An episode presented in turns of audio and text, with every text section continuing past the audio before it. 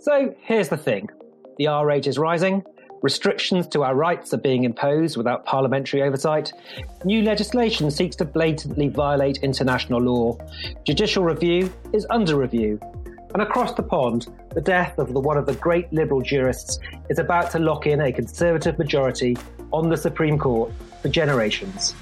Yes, the rule of law is still under attack, and so what better time could there be for the Matrix Law Pod to return from its summer holidays for a new season? I'm Richard Hermer, and with me to discuss these topics and more are my co hosts Helen Mountfield, member of Matrix and principal of Mansfield College, Oxford, and Murray Hunt, also a member of Matrix and director of the Bingham Centre for the Rule of Law. Now, this episode is really somewhat of a taster for what's to come, discussing what we consider to be the issues of the moment, which we're then going to dissect in more detail with the help of expert guests over the coming weeks and months.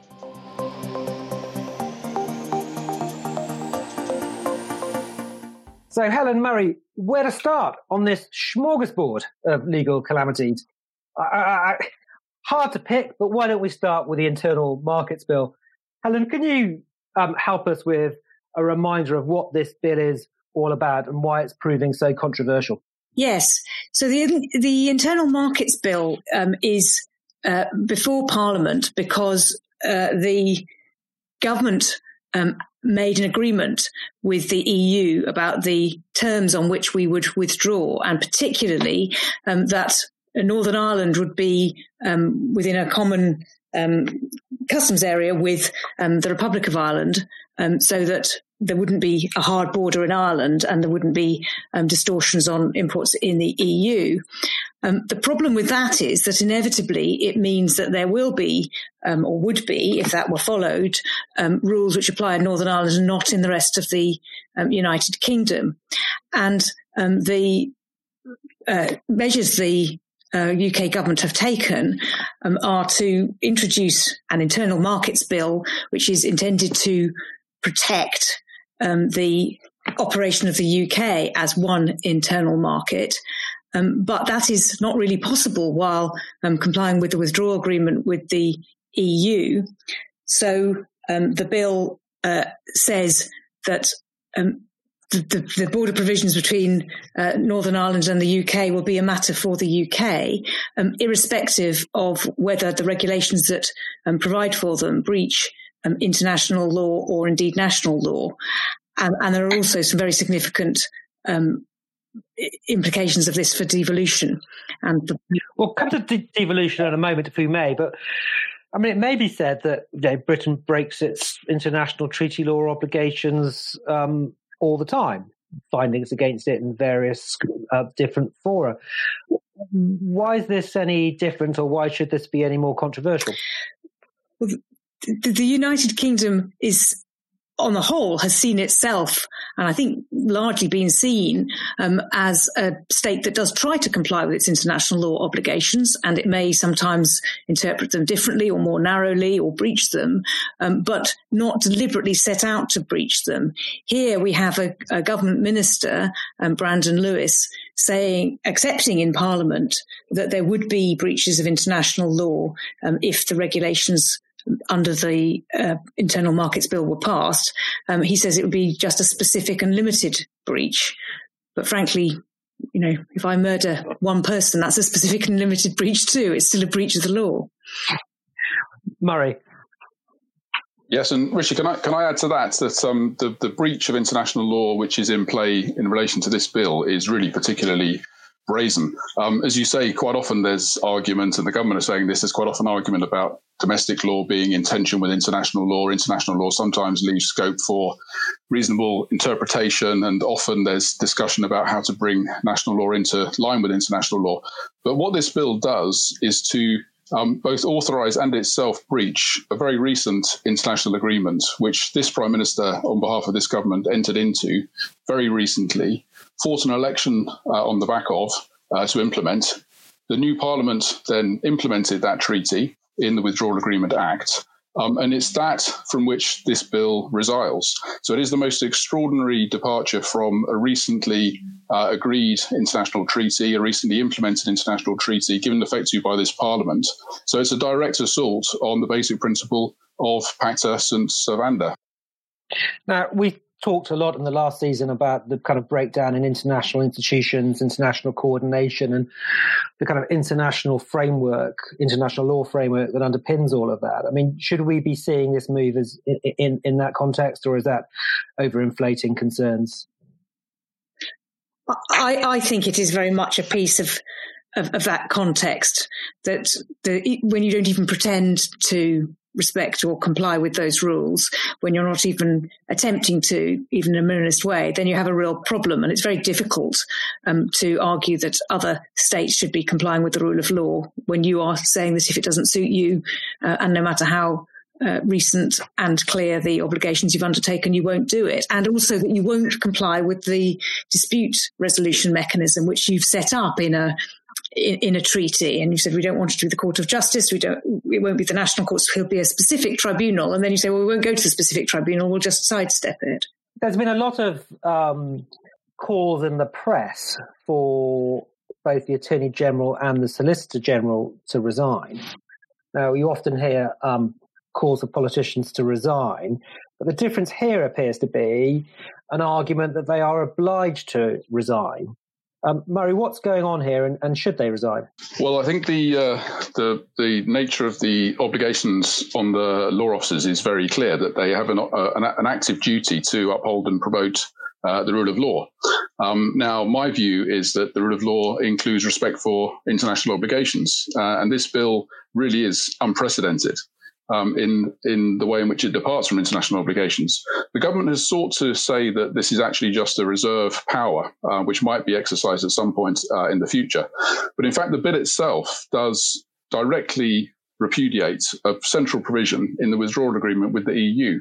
Um, the in that agreement, the UK agreed that it would bring in by legislative means uh, a, a, mechanism to make sure that the rights protected by the withdrawal agreement could be protected in the UK in future, including by setting aside inconsistent future primary legislation. That was part of the agreement.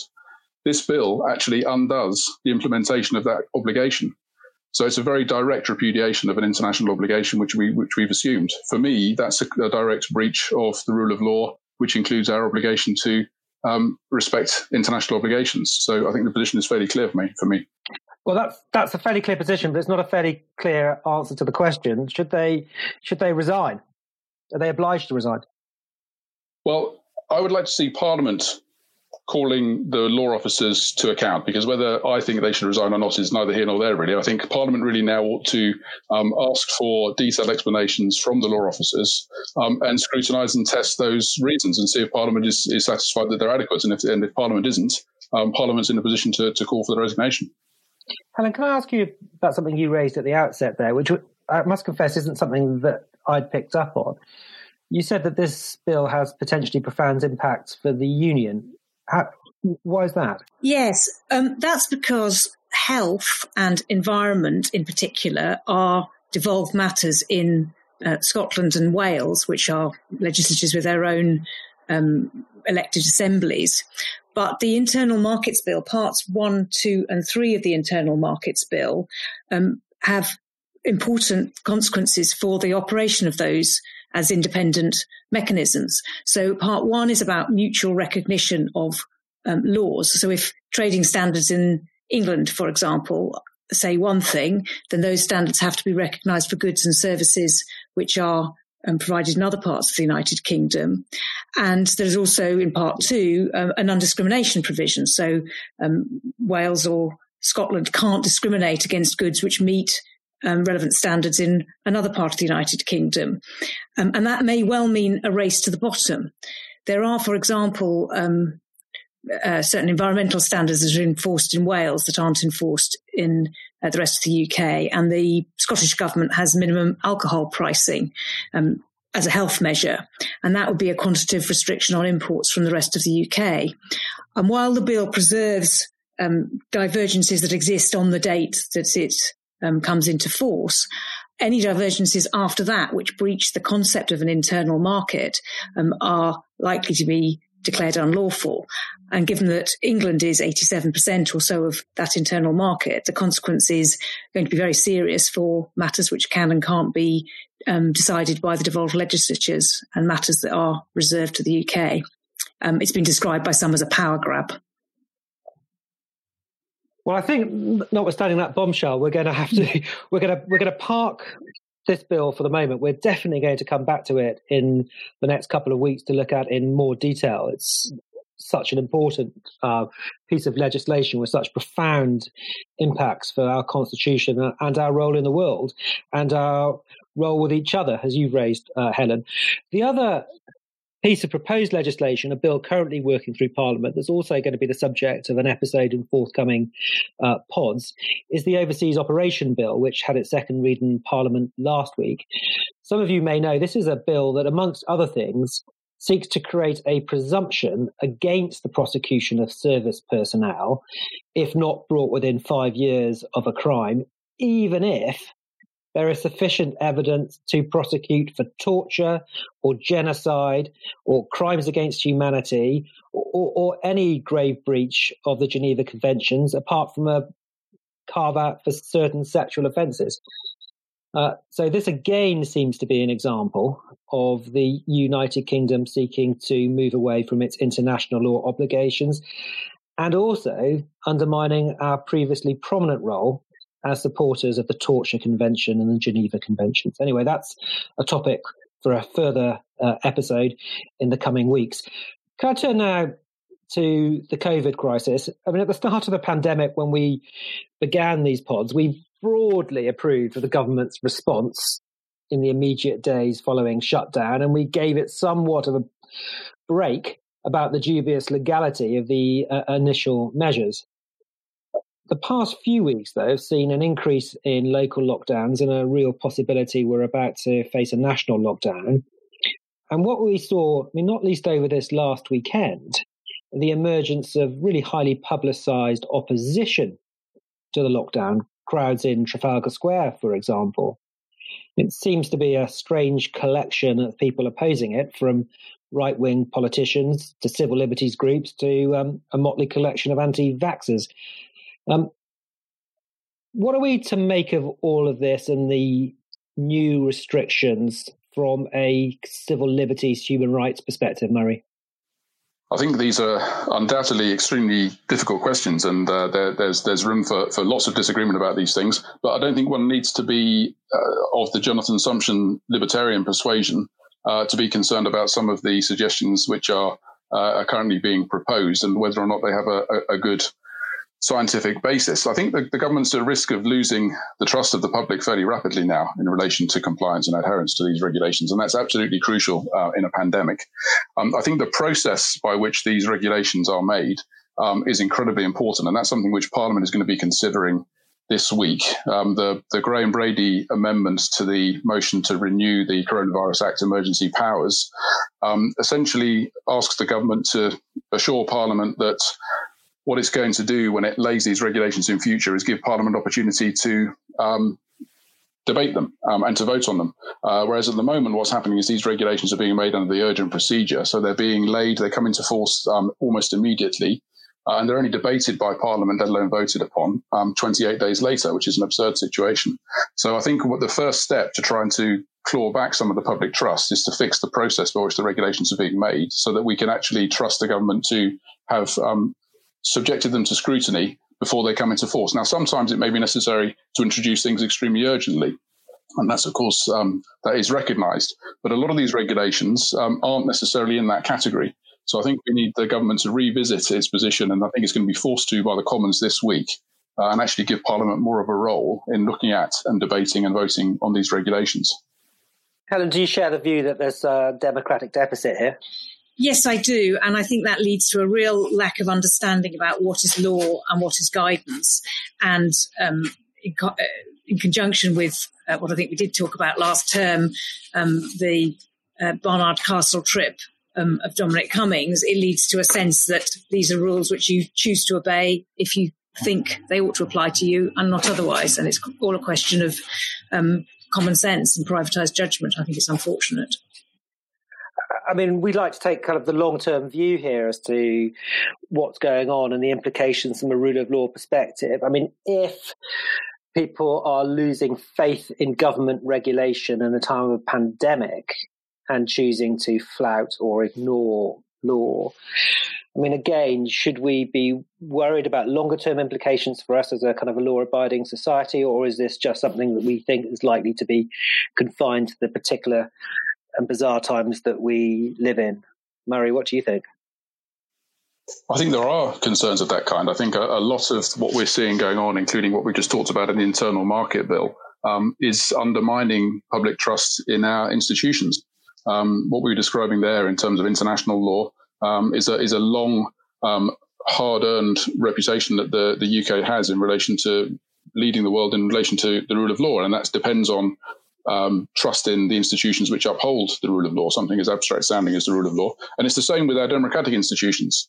Um, I think that there is a real risk that if the government behaves in a particular way, uh, public trust in institutions uh, begins to uh, decline even more rapidly than we've seen over recent years. And I think that is very concerning. Well, can I just ask you both about one aspect of that? Just one touched on Lord Sumption before, who appears to become the spiritual leader of um, part of this uh, movement.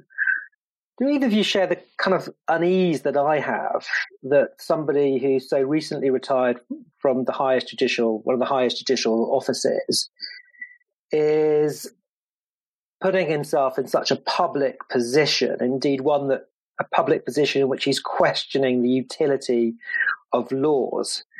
Um, I mean, is that is that what we should expect from our senior judges, even when they retire? Helen, am I alone in finding that very uneasy to listen to? Um, I find it uneasy too. I mean, we don't have Kilmuir rules. There isn't a convention on this now. It's it's a question of restraint. I think the problem um, is that views he expresses, which he regards, and I know because I spoke on a platform with him at Policy Exchange, he regards as political views, which now he's no longer a judge, he's at liberty to express, aren't seen as political views because of the reason that he's famous, which is having been on the Supreme Court. And that's, I think, the difficulty that you, if you're going to express political views, you need to be very careful that you signpost it.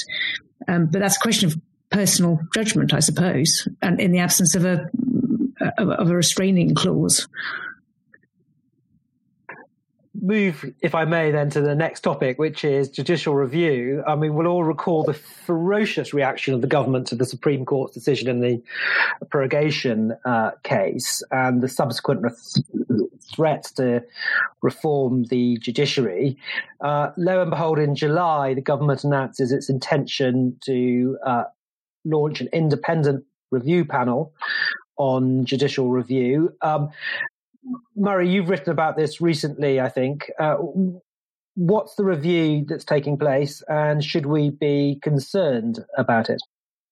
So the government has announced an independent review of administrative law, which has been um, set up to, uh, to look at whether or not there's a need to fundamentally reform some important aspects of our public law, uh, including whether there are certain issues which ought to be regarded as, uh, to use the legal language, non-justiciable, not for the courts to determine um, and uh, also whether the grounds of judicial review need to be revisited, um, and whether there needs to be other procedural changes to the law of administrative of, of judicial review. Um, now, the, the collection of issues which have been raised in this review really show that the animating spirit behind the review um, is to raise the question of whether the courts should really have their wings clipped in fairly fairly serious and significant ways, because that's really the set of questions on the agenda. Um, the, the, rule of law um, issue that I'm particularly concerned about uh, is the suggestion, which is implicit in the, well, fairly explicit in the terms of reference, um, which is there ought to be certain areas which are just carved out as being political questions um, beyond the reach of the courts. Um, and this is something which the Judicial Power Project has written about a lot over the last few years. Um, and it's quite clear that that agenda uh, is designed to adopt an American style political question doctrine in a, of a very expansive kind which distinguishes between legal questions and political questions and tries to put a lot of things out beyond the reach of the courts to determine. Uh, and that, for me, would be a very retrograde step. Helen, you've appeared in many cases of judicial review at the highest level. Of a deeply political nature. I mean, are you concerned that um, time might be up for those type of cases? Well, I mean, my my view on the question that's asked, I suppose, in in this review is that judges do not overstep their role, and in fact, I think they are really acutely aware and actually properly aware that there are questions that are democratic questions about distributive justice that are for political decision, and that if people don't have a say in those questions, they they lose a sense of belonging and um, agency and um, control over the political process and lose respect for it. So I think it is important that judges don't set themselves up as arbiters of very broad social questions. But I just don't think there's a question that they do. If if the uh, legislature, which is chosen by the people, um, sets out um, broad social standards which must be complied with, or says it's going to do things in certain areas, then it must do them. And if the government undertakes um, international um, obligations, then I think it's important that it is seen to try to comply with them. So I just, I just, I just think the question is, is, is wrong unless you actually just do not believe in accountability through law. And that's very dangerous because then I think you get to an Orban style illiberal democracy where your only control over the government is to vote for them every four years or not. Well, I mean, I wonder if we can then again just kind of put this issue in the context of the other subjects that we've been discussing acts that um, seek to deliberately override international law obligations, uh, uh, uh whether it's to former EU partners or under Torture Convention, etc. Um, and the, or, I mean, in one sense, one could see these as all part of a piece of a kind of almost Steve Bannon esque strategy uh, by those in government to sort of cause chaos, uh, uh, undermine alternative sources of legitimate power. I mean, again, is that is that too much of a conspiracy theory um, here, or or is that is that a legitimate concern? What do you think, Murray? I think you're absolutely right that we need to we need to join up the dots. We need to actually look at the different proposals that are being brought forward. All, all of this, of course, quite separate from um, from COVID. Um, the, one of the surprising things I think is that these things are all being brought forward whilst we're actually wrestling with a with a pandemic, um, and there clearly is um, a legislative reform agenda here. Uh, which I think does have those features you described, Richard. Um, there, there, clearly is an intent, a very determined intent to to roll back um, the, the, the courts, um, to um, amass more power to the executive. Um, and this doesn't appear either to be a, a program to put um, the democratically elected parliament more at the centre of things. Uh, this is really about executive power rather than parliamentary power. And in fact, parliament, in many ways, as the discussion we just had about COVID regulations, is being bypassed to a large extent by this government. So um, it's not as if really we're talking about re empowering a democratically elected parliament. It's really about um, amassing power in a democratically elected executive. And I think you're absolutely right to draw the uh, to draw the strands from these different um, different initiatives. Yeah, I agree. I agree, and I have nothing to add, or I do. That's not, not, not publicly. I mean, I, you know, I do think this is a real matter of concern, and I do wonder how much um, the people who are driving this agenda have thought what it means and what, what they would think if people they disagreed with profoundly were in charge of the sort of um, engine of the executive at the moment. Because, because I think you, you need a you know you need a system that you buy into as a system even if you haven't won the last election. I think that's very important to the ongoing um, nature of democracy. Okay, so let's turn from our own trouble in democracy to concerns on the other side of the pond. And perhaps before we talk about the politics there, just a moment to reflect on Ruth Bader Ginsburg, uh, both as a lawyer and then as a judge. Helen, what are reflections have you had in the past week about Justice Ginsburg? Well, I mean, obviously, the, the, the judgments um, she gave have been enormously significant. And um, what I think she did in quite an overt way was to recognize that she brought perspectives to cases um, that perhaps other justices didn't. I don't think that's to suggest that therefore a woman will think necessarily different from differently from a man on all issues, or that she suggested that. But it, it introduces the concept of checking your own prejudices and privileges and imagining what the world is like for um, someone else. And I'm just thinking particularly of the Redding case, which was about um, searches by a school of a 13 year old backpack and underwear when she was suspected of of um, dealing with drugs. And um, Ruth Bader Ginsburg was part of the majority in that case, but she also said she was a bit frustrated that some of her colleagues couldn't understand the position of the child in that case and said they've never been a 13 year old girl. It's a very sensitive age. And I just think no, no one judge can bring that perspective to every case, but they can remember they don't bring that perspective to every case. And I, I, think when you have people who bring that sensitivity and sensibility to cases, it changes the discourse for everybody. I think that's really significant. I suppose the other thing that's significant, which is perhaps quite not not quite so um, positive a spin, is that I do wish that she had perhaps retired a little bit earlier. Yeah, I mean, I wonder if that actually is going to be one of her unfortunate lasting legacies. I mean, had she retired under President Obama, uh, there could now be a liberal majority, and indeed, with her passing, uh, I, I, beg your pardon, a liberal majority uh, on the court rather than what looks like generations of a inbuilt conservative majority. M- Murray, what have been your thoughts this past week?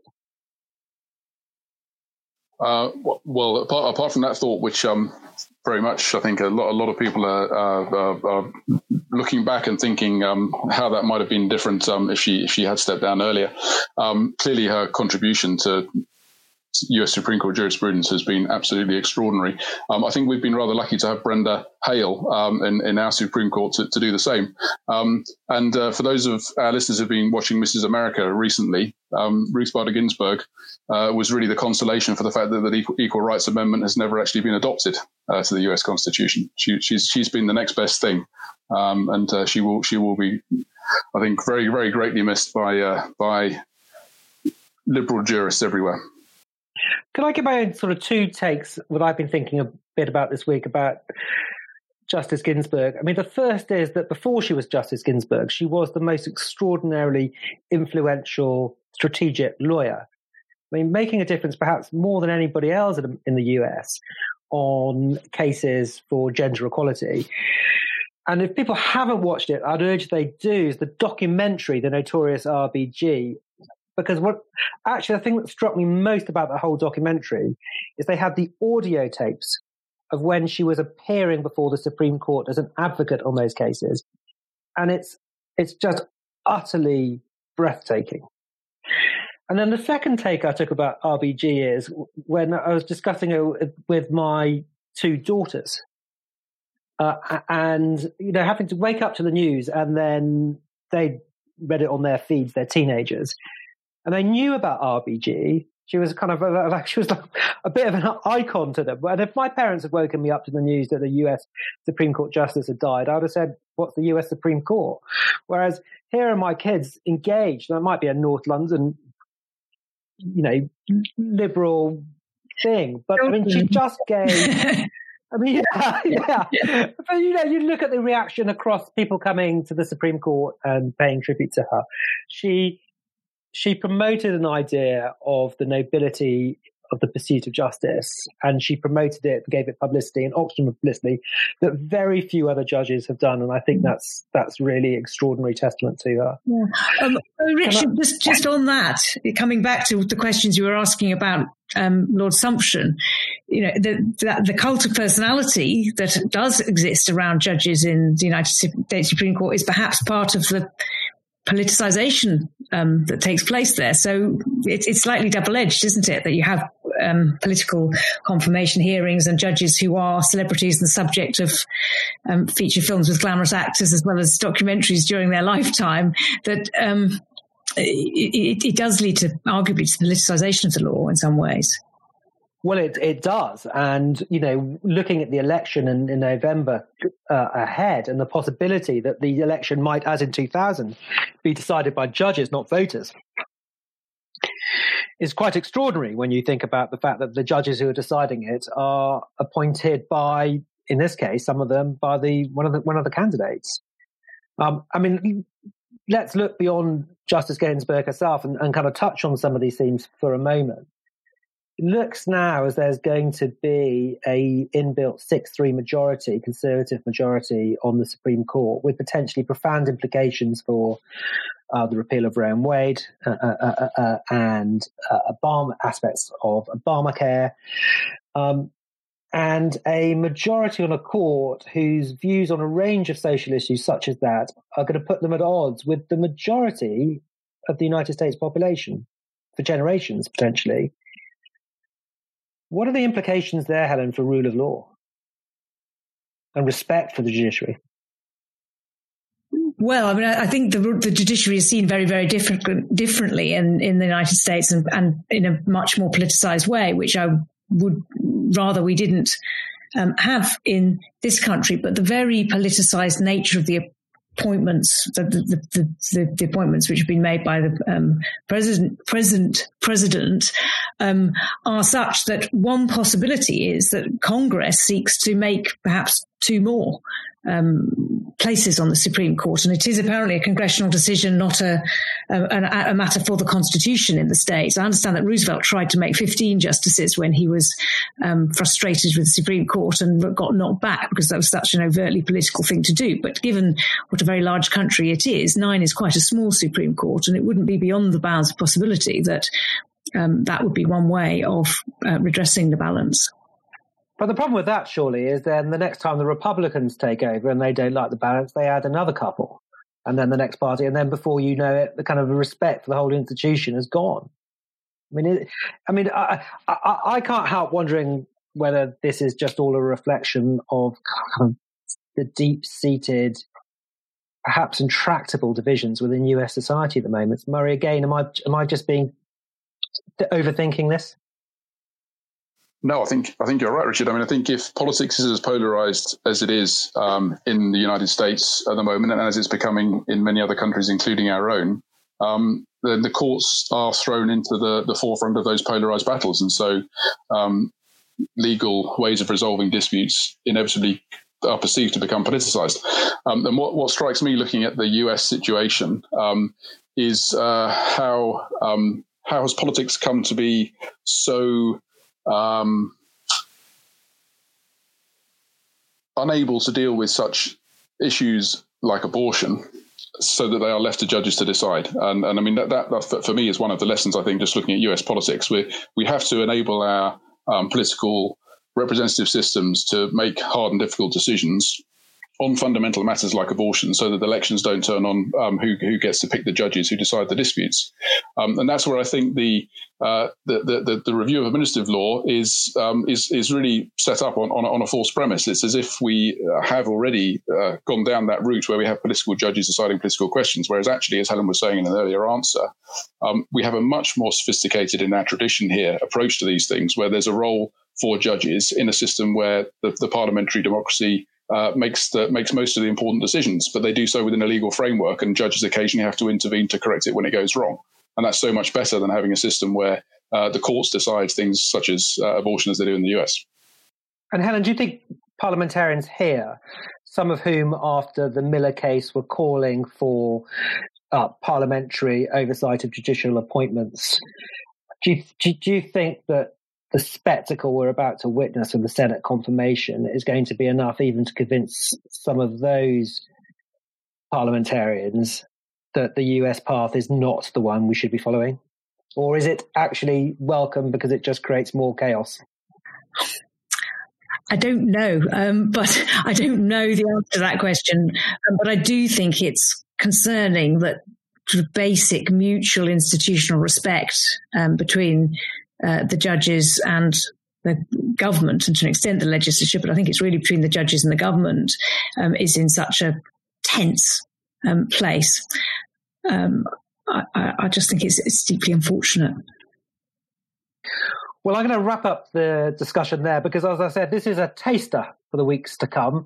A quick survey of the issues that are going to occupy us in coming episodes, which we're going to do uh, amongst ourselves, but also with the help of expert guests.